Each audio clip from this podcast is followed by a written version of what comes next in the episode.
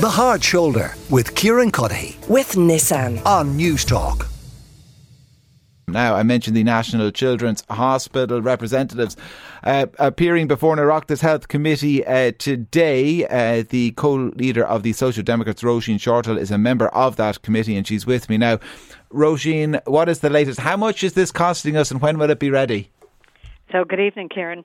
Yeah, this saga goes on, and uh, we had a long session this morning of the Health Committee.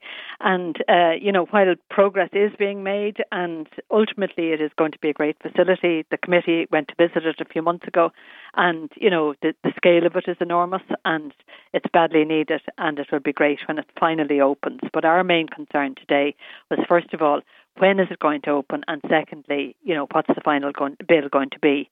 So we were told today that um, the construction work would be substantially completed by March of 2024, and then there would be a six-month commissioning, uh, which would bring us to the end of 2024.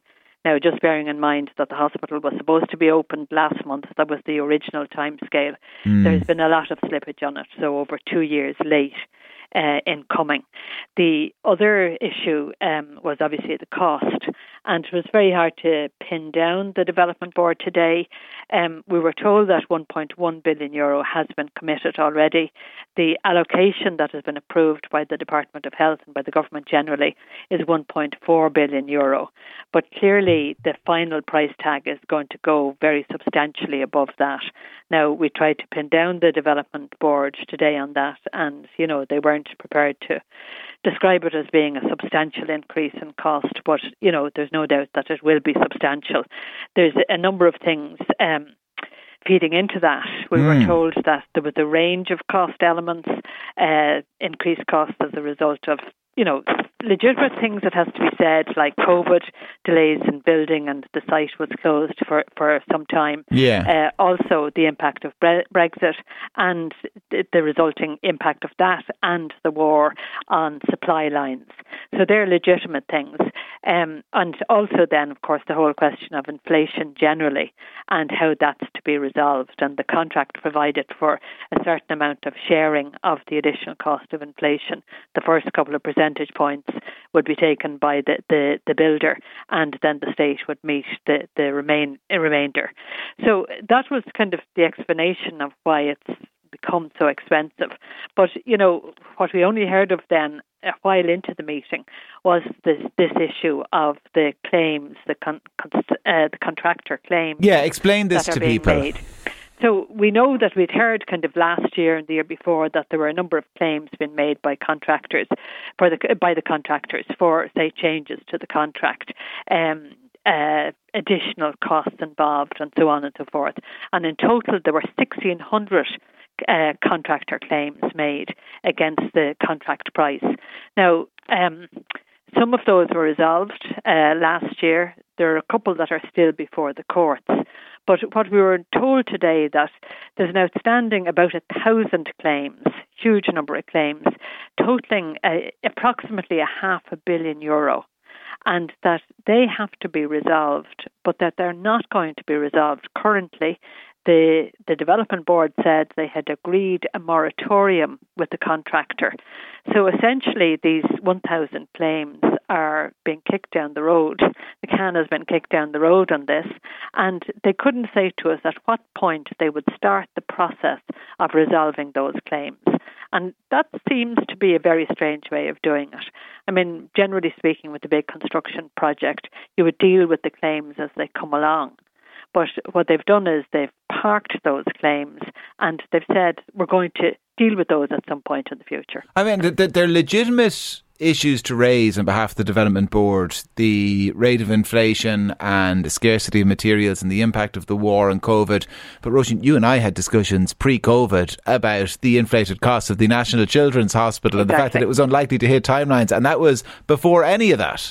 Yeah, and I mean, it seems a big issue in relation to the ballooning costs is the fact that the original contract wasn't sufficiently detailed, the whole scope of the, the build. And it is a massive, massive build. It's the biggest public building in the country.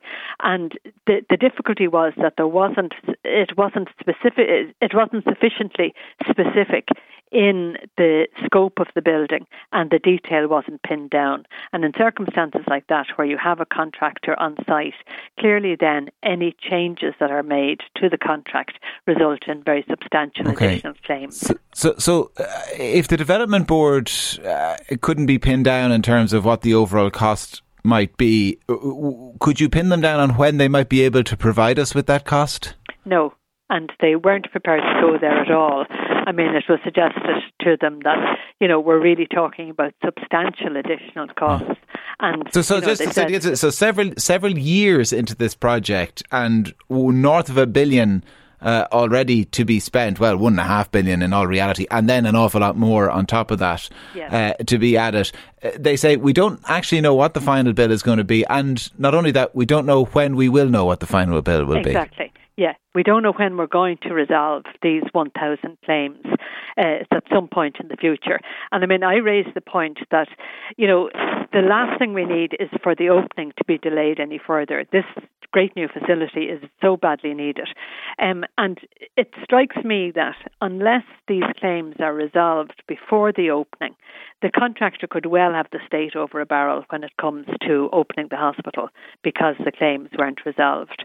And that seems like a very foolish situation for uh, to, for the development board to put the state into.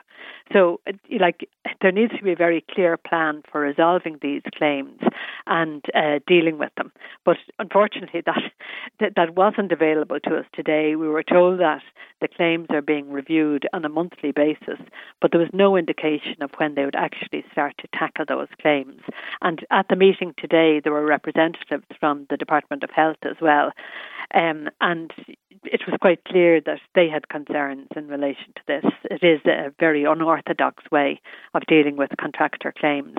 Um, and, okay. You know, it doesn't seem to make sense to kick the can down the road. I do. And None, none, of this makes sense to many of our listeners. I can tell you that, uh, Roisin. Uh, listen, appreciate your time. Roisin Shortall is co-leader of the Social Democrats. The Hard Shoulder with Kieran Cuddihy. With Nissan. Weekdays from 4 on Newstalk.